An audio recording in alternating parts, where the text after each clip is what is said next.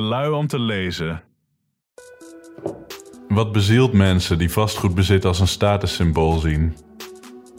Door Tim Fraanje. Ik collect mijn huurinkomst. Ik heb drie osso's op mijn naam. Zeg me, ben ik nu de bom? Vraagt Boef zich af in zijn nummer Tout est bon. De rapper is niet de enige die zich dat afvraagt. Woningprijzen breken record na record. Een huis kopen is voor starters vrijwel onmogelijk. Voor een sociale huurwoning moet je decennia lang op een wachtlijst staan. En voor een huurwoning in de vrije sector betaal je blauw. Dat vastgoedbezitters de winnaars van deze hele toestand zijn, is duidelijk. Maar zijn ze wel echt de bom? Boef lijkt met zijn vraag blijk te geven van een lichte twijfel. Maar sinds Habiba heeft hij het wel al openlijk over zijn plan om zijn geld in flatten te steken. YouTuber Kwebbelkop lijkt zelfs ongegeneerd trots. Hij plaatst een video van zijn miljoenen penthouse in Amsterdam, waarin hij ook een uitgebreide rondleiding geeft langs zijn vastgoedportfolio. Hij bezit onder andere een tankstation en het kantoorpand boven Saskia's Dierenpaleis in Zwanenburg. Het filmpje leverde hem 700.000 views en overwegend positieve reacties op. Kennelijk vinden sommige mensen vastgoedbezit dus inderdaad stoer. Ergens is dat gek, want waarschijnlijk moeten diezelfde mensen elke maand een godsvermogen overmaken aan hun huisbaas, die ook een vastgoedbezitter is. Traditioneel zijn huisjesmelkers dan ook niet zo transparant over hun inkomstenbron. Institutionele beleggers als Blackstone en bekende pandjesbazen als Prins Bernhard Jr. en Wiebren van Haga verschuilen zich liever achter alle andere dingen die ze ook doen, naast het opstrijken van huur, respectievelijk in havermelk investeren, volksheld spelen en autoraces organiseren. Boef en Kwebbelkop lijken naar mij weg te komen omdat het vastgoed niet de oorzaak maar het bewijs van hun succes is.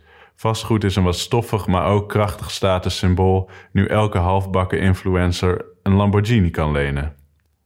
Toch is het ook weer niet zo dat je altijd zonder weerstand over vastgoed kan praten als je je sporen elders verdiend hebt. Dat merkt de voetballer Ryan Babel, die de laatste tijd aan de weg timmert als vastgoedtycoon, rapper en rapper over vastgoed. In een filmpje op TikTok laat hij zien hoe hij dankzij zijn huurders een Rolex kan betalen. Het filmpje was kernachtig, maar viel niet bij iedereen in goede aarde. Ryan Babel legt in een video het belang van sociale huur uit, twitterde journalist Remco Teulings cynisch. Quote noemde Ryan Babel een pandjespatser. Maar volgens Babel zelf heeft zijn filmpje helemaal niks met patsen te maken. Iedereen weet dat je niet helemaal de tijd hebt om de diepte in te gaan op TikTok, zegt hij. In een minuut moet je iets creatiefs proberen samen te stellen. En dit was mijn creativiteit. Niks meer, niks minder. Hij zegt dat zijn TikTokje vooral gericht was aan andere voetballers met een interesse in vastgoed. Veel voetballers hebben hun school niet afgemaakt en hebben zich dus niet in de normale maatschappij ontwikkeld. En dan gaan ze uit het niets opeens veel geld verdienen. Babel benadrukt dat voetballers financiële intelligentie nodig hebben, omdat die inkomsten opdrogen als ze te oud worden om op hoog niveau te spelen. Veel voetballers gaan failliet binnen vijf jaar na hun carrière, meer dan 60%, zegt Babel. In een recent stuk van NRC, waarin dit percentage ook genoemd wordt, staan wat voorbeelden opgesomd. Zo moest Johan Cruijff na een gefaalde investering in de Catalaanse biggenhandel noodgedwongen weer gaan voetballen in Amerika. En Royston Drenthe verloor geld nadat hij geld had gestoken in knakworsten opwarmbekers.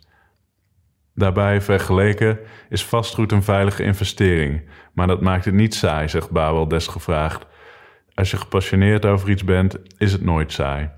Bovendien merkt hij dat zijn vastgoedadviezen, waar hij een aparte Instagram voor heeft geopend, ook in de smaak vallen bij niet-voetballers.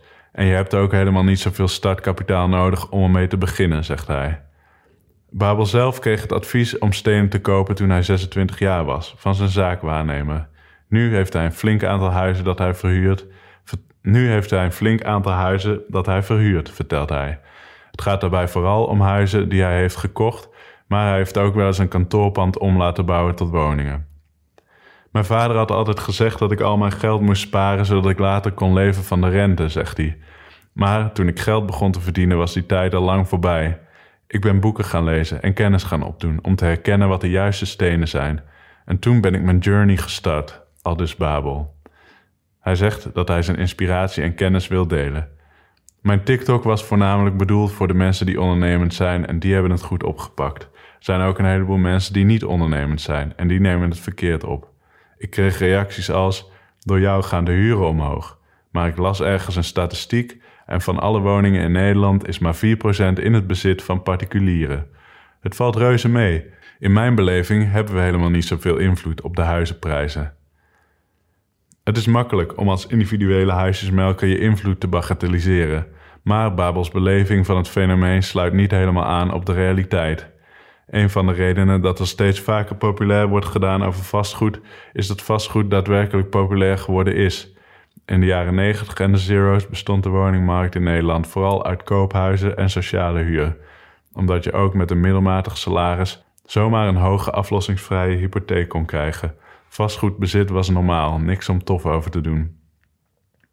Na de, na de kredietcrisis die hierop volgde, ontstond er een vrije sector. Een deel van die sector wordt bestierd door grote vastgoedbedrijven die enorme partijen woningen opkopen, renoveren, oftewel alle authentieke details eruit slopen en er een stalen deur in zetten en er dan vervolgens de hoofdprijs voor vragen. Maar er zijn ook een hele hoop particuliere vastgoedbeleggers bijgekomen. Ze kochten een kwart van de huizen in de grote steden op en landelijk gezien is 15% van alle huurwoningen in handen van particulieren. Daar zitten dus blijkbaar ook rappers en YouTubers tussen. Particuliere verhuurders verschaffen woonruimte aan mensen die te arm zijn om een huis te kopen, maar te veel verdienen voor sociale huur. Maar ze veroorzaken ook weer andere problemen. Onderzoek van de Amsterdamse School of Real Estate uit 2019 liet zien dat deze particuliere vastgoedbeleggers het vooral gemunt hebben op huizen die relatief betaalbaar zijn, starterswoningen dus. Ze drijven de prijs van die starterswoningen op, omdat ze er vaak veel meer voor kunnen bieden dan een starter die een huis zoekt om in te wonen. Beleggers kunnen namelijk forse leningen krijgen die gebaseerd zijn op de hoge huren die ze kunnen vragen. Die hoge huren moeten vervolgens betaald worden door de mensen die eigenlijk liever een eerste huis zouden willen kopen, maar door hun eigen toekomstige huisbazen uit de markt gedrukt zijn. Daarbij stijgt de huur in wijken waarin veel huisjesmelkers actief zijn relatief harder. Het maatschappelijk belang van deze zogenaamde buy-to-let constructie wordt door de Amsterdam School of Real Estate dan ook erg betwijfeld. Vastgoedbezitters zijn dus niet per definitie de bom. Veel meer zijn ze een uitvloeisel van jarenlang beleid van de kabinetten Rutte, waardoor vastgoedbezitten extra lucratief is geworden. Haten op vastgoedbezitters is dan ook geen oplossing voor de woningcrisis. Kunst, rap, internetfilmpjes, ze reflecteren altijd in zekere zin het leven van de maker en de samenleving waarin ze tot stand komen. In deze samenleving kun je veel geld verdienen met vastgoed, dus het is onvermijdelijk dat je dat daarin terugziet. Uiteindelijk heeft Babel überhaupt niet de behoefte om zich te verantwoorden. De kritiek kan me eigenlijk heel weinig schelen. Iedereen wil zijn rekeningen kunnen betalen zonder ook maar één seconde erover na te denken hoe. Hij heeft zelf ook wel eens slechte ervaringen gehad met verhuurders, zegt hij desgevraagd. In het buitenland vooral. Als ze merken dat ik een voetballer ben, gooien ze vaak de prijs omhoog omdat ze denken hij kan het toch wel betalen. Dat noemt hij een rare manier van zaken doen. Maar volgens hem kan een transparante vastgoedbezitter zoals hij zelf wel degelijk een rolmodel zijn. Het wordt over het algemeen enorm gewaardeerd als je je kennis en know-how deelt.